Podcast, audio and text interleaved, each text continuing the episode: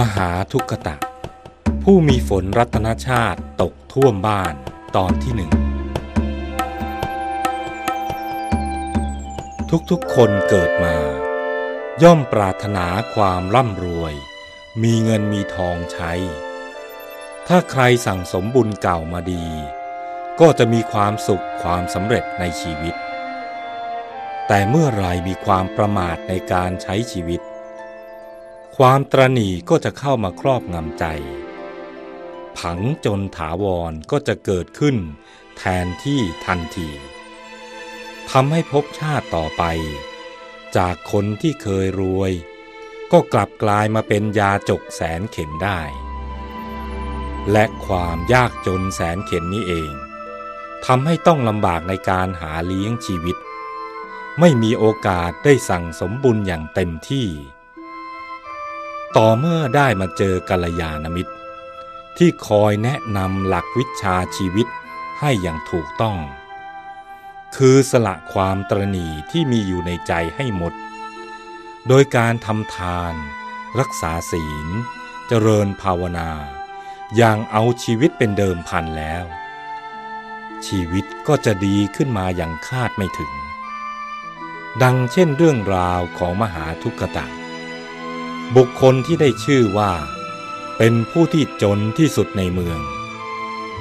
ถึงแม้จะมีทรัพย์น้อย แต่หัวใจเกินร้อย ได้ทำบุญถูกเนื้อนาบุญ สมบัติอัศจรรย์ก็บังเกิดขึ้นในพริบตา ดังมีเรื่องราวดังต่อไปนี้ ในครั้งอดีต สมัยของพระสัมมาสัมพุทธเจ้าพระนามว่ากัสสปะ ครั้งนั้น พระองค์มีพระอรหันต์สองหมื่นรูปเป็นบริวาร เสด็จไปสู่กรุงพาราณสี ชาวพระนครทั้งหลายเมื่อทราบว่า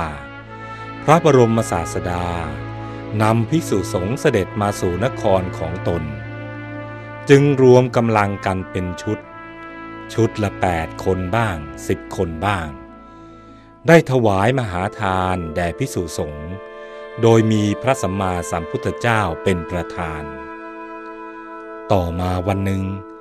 เมื่อพระบรมศาสดาเสวยเสร็จแล้ว ได้ทรงทำอนุโมทนา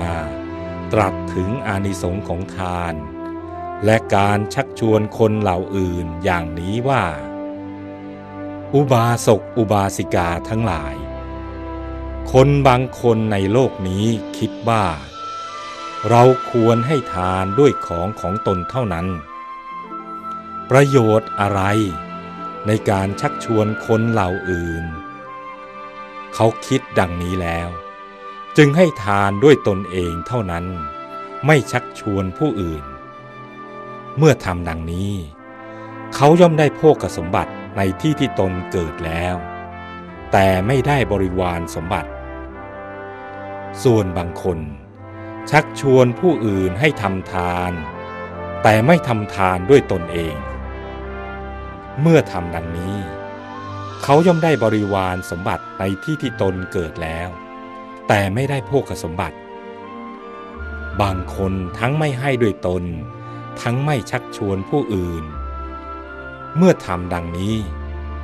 เขาย่อมไม่ได้ทั้งโภคสมบัติ ไม่ได้ทั้งบริวารสมบัติ ในที่ที่ตนเกิดแล้ว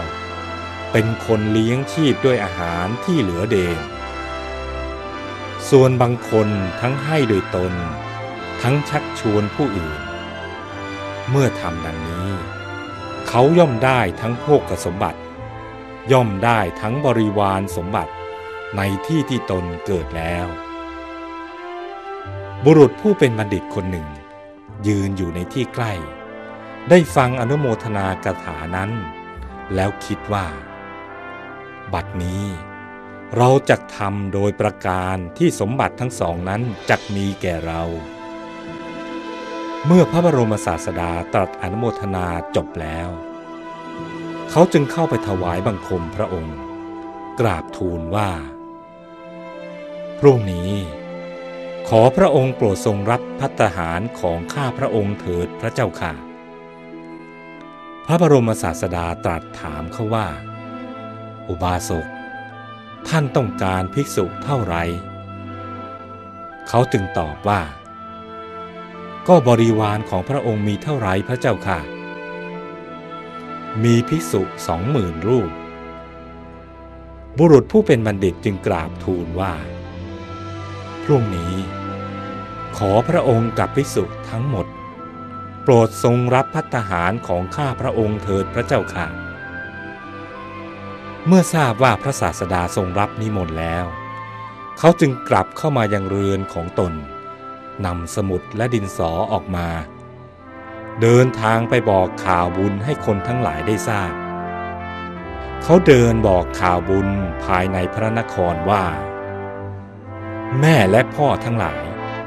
พรุ่งนี้นะ ข้าพเจ้านิมนต์พิสุสงฆ์มีพระพุทธเจ้าเป็นประมุขไว้ เพื่อรับพัตหาร ท่านทั้งหลาย